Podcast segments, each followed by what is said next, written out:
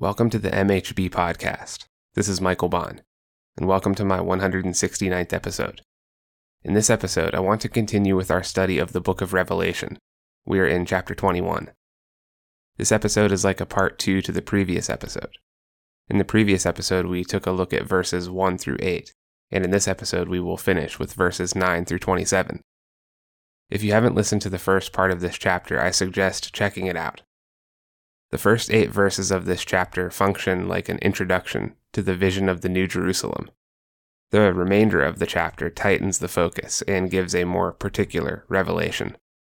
This chapter is one of great hope, which Christians should lean on when life is difficult and unfair tragedies strike them. God is good, and the perfection of heaven reflects his goodness and his love for us. Let's read verses 9 through 27.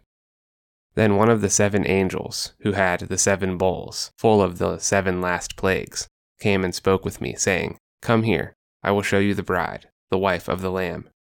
And he carried me away in the Spirit to a great and high mountain, and showed me the holy city, Jerusalem, coming down out of heaven from God, having the glory of God. Her brilliance was like a very valuable stone, like a stone of crystal clear jasper. It had a great and high wall, with twelve gates and at the gates twelve angels, and names were written on the gates, which are the names of the twelve tribes of the sons of Israel. There were three gates on the east, three gates on the north, three gates on the south, and three gates on the west.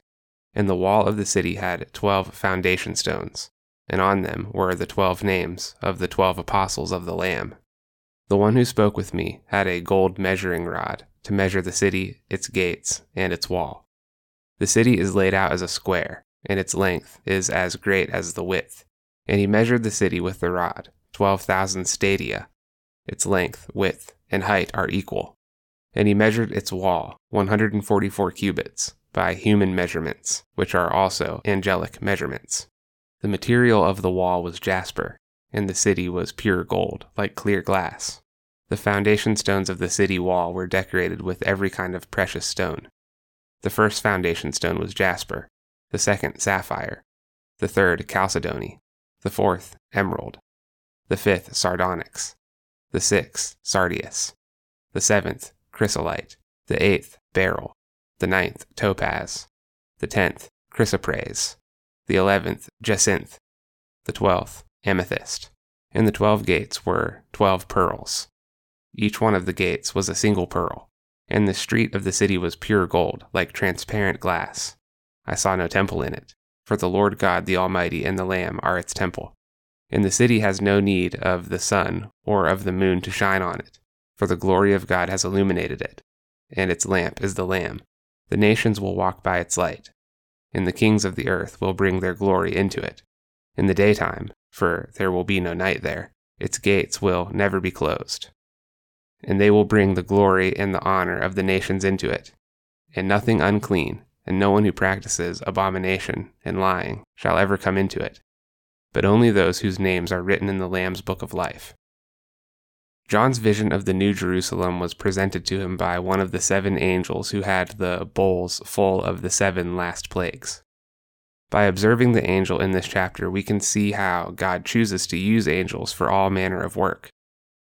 Sometimes angels are called on to warn the wicked of impending judgment. Other times, angels are tasked with carrying out God's judgment.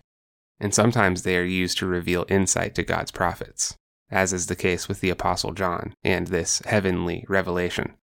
Angels are different from human beings in that they never hesitate to obey God's will. When God instructs them to do something, they execute the plan immediately, Humanity struggles on this point because unfailing obedience to God requires a great deal of faith in Him. Often we claim to follow God on faith, when in reality we've already plotted our own course and retained control of the situation. I'm not suggesting wisdom or self control are bad things at all. I'm just saying that sometimes we can't see the goodness in God's plan, and the only faithful option is to trust that He will work it out for the ultimate good even when the world has ended and God's redemptive plan is complete. His angels will continue to stand at the ready to carry out his work for all eternity. When the angel gave John this vision, he took John up onto a high mountain. Undoubtedly, John was in a state of spiritual rapture. and it was probably the kind of experience that alters your life forever. From this elevated position, John could see distant lands and cities. One idea here is that if you wish to get a better view of heaven, you should always be aiming up. Focus and meditate on all that is good, and practice spiritual disciplines like prayer and reading your Bible. These are good ways to reach up closer to heaven while not losing your grounding here on earth. As Christians, we want to avoid building our faith entirely around what's good in this moment and around our mortal lives. I'm not saying to neglect these things, but I'm saying maintaining your well being in the here and now is very difficult to do without thinking in terms of eternity. We should always keep the promised land in our minds because Jesus is trustworthy and heaven is an integral part of the story he has revealed to us. To forget about heaven and to live as if this life is all you have is to make a perceptual error when it comes to the truth about reality. Acting on a belief system which excludes the truth of heaven will cause unnecessary difficulties in your life on earth. So always keep heaven on your mind. The vision given to John by the angel revealed the church of God in her glorious, perfect, and triumphant condition.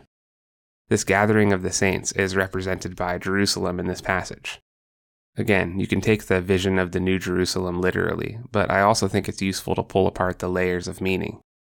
When this broken world passes away and the new is ushered in, the church will shine in the glory of God. The beauty which the church shall enjoy is beauty imparted to her by Jesus Christ. Indeed, the goodness of the church today, as well as the goodness which flows through us as individuals, is a reflection of the goodness of God. The sanctification which transforms your heart and makes you like Jesus is a free gift given to you by the grace of God. You cannot be righteous on your own, but because he loves you, Jesus covers you in his own perfect righteousness. He uses us as broken vessels to do his good work in the world. That's why when we do good things, we should always glorify God, and when we watch others do good things, we should remember to thank God and give him the credit. Otherwise, we run the risk of thinking ourselves or our neighbors can be righteous on their own merit. This false apprehension will lead to disappointment on the order of betrayal once we realize our idols are just as fallen as we are. What follows in this passage is a description of the heavenly church under the emblem of a city, which is the New Jerusalem. John was given descriptions of both the exterior and the interior part of the city. First is a description of the wall and the gates of the city. When we get to heaven, we will finally be in a safe place. We will be protected by God Himself and eternally separated from all evil and all enemies. The wall in John's vision is 144 cubits, or about 70 yards high. The wall was made of jasper, which is a precious gemstone. This wall surrounding the New Jerusalem is both precious and impenetrable. The security which attends a relationship with God through Jesus Christ is quite similar. As Christians, we count the spiritual security which God gives us as precious. It's a peacefulness which goes beyond comprehension. I want to be careful to avoid suggesting bad things will never happen to you if you are a Christian. A common mistake for Christians is to think God will protect them from all evil, or even from the consequences of their own sins. This just isn't true. Christians all across the world have been subjected to trauma and evil despite their faith, and sometimes even because of it. But your salvation is safe, and there is no force in heaven or on earth which can take you away from Jesus spiritually. So long as you keep your faith in Christ and your mind fixed on the kingdom of God, your spirit will be surrounded with precious and impenetrable walls. Notice the uniformity of the city revealed in John's vision. The church on earth has long sought this kind of purity and perfection, but it's never been able to achieve it. The Protestant church is divided into many denominations, which cause needless animosity between Christians. It also builds up unnecessary barriers which prevent people from loving each other and fostering healthy relationships. These kinds of things can even happen under the roof of one church when it splits over trivial issues. But the New Jerusalem, which represents the church perfected, will be triumphant in unity under Jesus. Another standout feature of this new city is the sheer size of it. The Bible measures it at 12,000 furlongs or 12,000 stadia on each side. This works out to be somewhere around 1,380 miles on each side, or 1.9 million square miles. To give you an idea of just how massive this city is, the largest city in the world by area today is only 4,669 square miles. This is what Jesus means when he says there are many mansions in his Father's house. Our God is big, and his infinite wisdom and strength is reflected in the vastness of the cosmos, as well as the unimaginable size of the New Jerusalem. This great city is described to have 12 foundations, which symbolically represent the 12 apostles of Jesus. The city of God is founded on the promise and power of God, and our place there is purchased by the blood of Christ. Sometimes we wonder how it's possible to live eternally in a state of safety and happiness. But these questions are born of the fact that all we know is our broken world. We don't have the frame of reference to understand what life will be like when our well being is built entirely on the power of God. The twelve foundations represent the twelve apostles preaching the gospel which built the church as we know it in this world. Jesus Christ himself is the chief cornerstone of the gospel, the church here on earth, and the future New Jerusalem. The composition of these foundations is a variety of precious stones, which denotes the excellency of the doctrines of the gospel, the graces of the Holy Spirit, and the personal excellencies of the Lord Jesus Christ. The gates to the city represent the accessibility of the kingdom of heaven. Jesus, by his sacrifice, opened a way for us to walk into the holiest place of all, which is the presence of God Himself. All who are justified by their faith in Christ are given free access into heaven, the Spirit of God sanctifies our hearts so that we are not shut out from Him in eternity. We have to be careful not to be thrown off by the number of gates revealed in this vision. John saw 12 gates, but there is only one way to the Father, and that is through the Son. That's why Jesus said, No one comes to the Father except through him. The 12 gates in this vision represent the 12 tribes of Israel. These gates show us that all who make up God's chosen people will be welcomed into the New Jerusalem. Stationed at the gates are twelve angels who receive the faithful into the city of God. The names of the twelve tribes of Israel are inscribed on the gates to show that the tree of life is the inheritance of all who follow Jesus. There are three gates on each side of the city, and there are four sides to the city. This shows us that people from all directions are bound for heaven and shall be received there. Jesus doesn't favor individuals on the basis of race or ethnicity the way humanity tends to. Entrance into heaven is equally free and accessible to all people from the west, north, east, or south. The most powerful kings on earth are no more favored than a lowly prisoner who has given his heart over to Jesus. Jesus is the great equalizer across all dimensions, whether they be economic, ethnic, or geographical. There will be people of all languages and from all different generations in the kingdom of heaven. The gates to the city are made of pearls, and each gate is made up of one pearl. This could mean the pearl is singular and massive, or it could also mean each gate is made up of the same type of pearl. I don't think there's anything on earth which can prepare us for the goodness, glory, and magnificence of God. There's no natural phenomenon by which we can measure His majesty. John used the most valuable resources he could conceptualize to describe the city of God, but undoubtedly these also will fall short of its actual beauty. That's the thing to keep in mind when reading chapters like this one. John was given a revelation, and his descriptions of what he saw are merely human representations of a divine reality. That's not to say his account is unreliable. Indeed, all scripture is breathed out by God and is perfectly reliable. But it's just to say, if words existed which could describe heaven to us, we certainly would not be able to understand them. There's nothing we can give which is valuable enough to purchase entrance into the city of God. God understands this, and that's why Jesus came to earth to bridge the gap between our fallen world and the perfection of the hereafter. Inside the city, the first thing you'll notice is a street which John describes as made of pure gold, transparent as glass. I think this is meant to show that even the most valuable substances here on earth are merely walked upon in the kingdom of heaven. The city of God is so marvelous and so desirable that even its streets are made of the finest gold. Everything in the city is ordered, and each one of us has our proper place there. We serve a God of order and peace. It's also the case that heaven will be action oriented and we won't be passively floating in the presence of God. We will walk in His light and we will be in communion with Him as well as with each other. The chaotic anxiety of uncertainty will be gone forever, and every step we take will be on stable footing. Sin and evil will have passed away, so there will be nothing to cause us shame in heaven.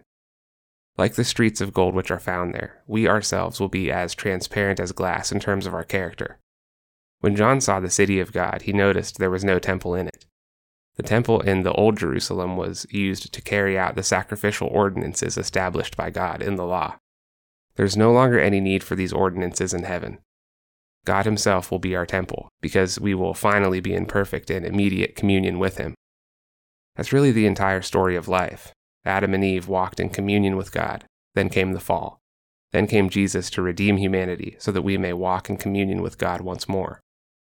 Our lives are like preparation for heaven, and the gospel is the key piece of information which restores our relationship with God so that His Spirit may transform our hearts. In heaven there will be neither sun nor moon. These will no longer be needed for light because the kingdom of heaven is lit by the glory of God Himself.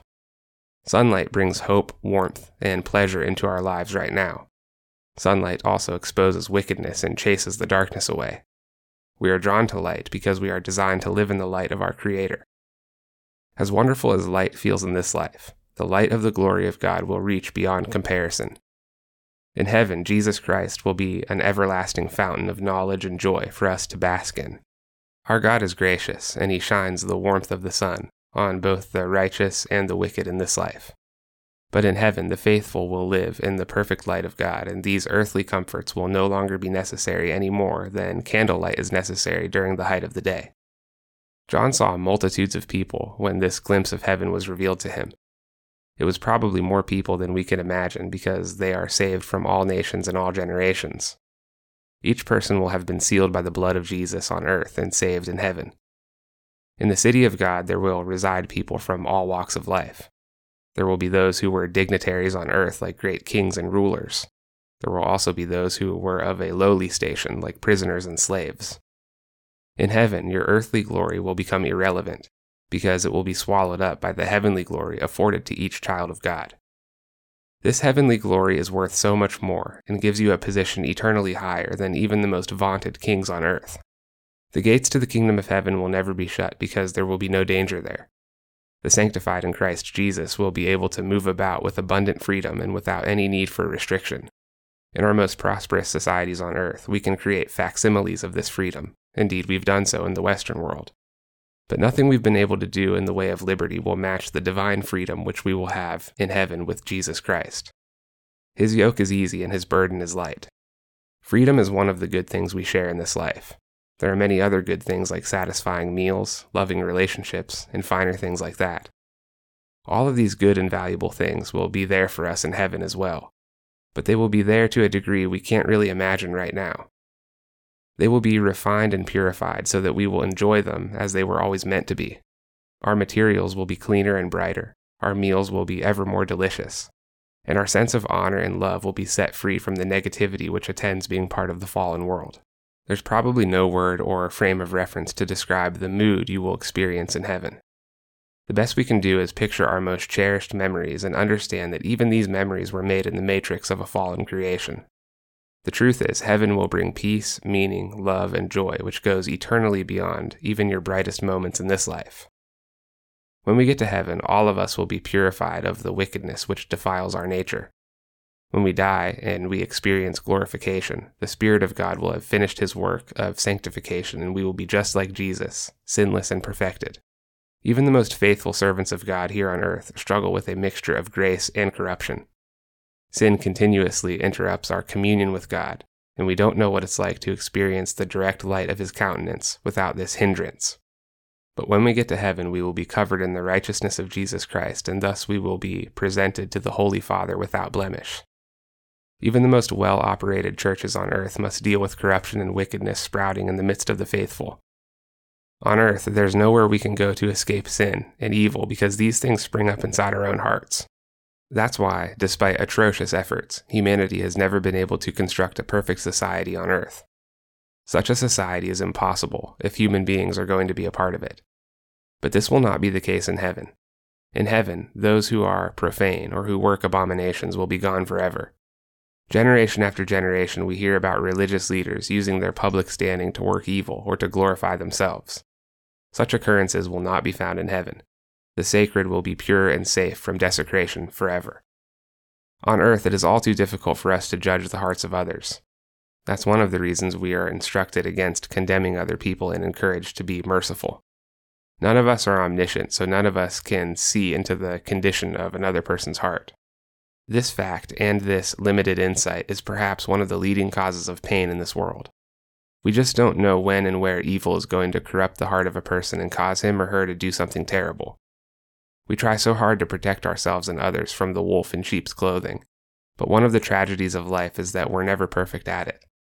We're not even effective enough at protecting our own hearts from such corruption. In this life, there are snakes everywhere, and you can never slip into the naivety of believing you are safe from evil. It is much better to face this wickedness head on by faith that the Spirit of God is infinitely more powerful than the darkest spirits which infect humanity. It is much better to face the realities of tragedy and evil and to find your peace of mind in Jesus by knowing that He has already overcome the world, and with Him by your side, so will you. The Holy Spirit resides in your heart to protect you from corruption by the principalities and powers of this world. Jesus has beaten death itself so that you will live and heaven is perfectly protected by the everlasting Father who sees in secret. If you enjoy this podcast, please rate it on Apple Podcasts or wherever you listen to it. You can follow the MHB Podcast on Facebook or Twitter at MHB Podcast. Tell your friends about it and share it on social media. If you'd like email notifications of new episodes or if you'd like to support my work directly, please consider becoming a paid subscriber on my website at mhbpodcast.com. This work is made possible by listener support, so your generosity is greatly appreciated. Thank you all for joining me, and I will see you in the next episode.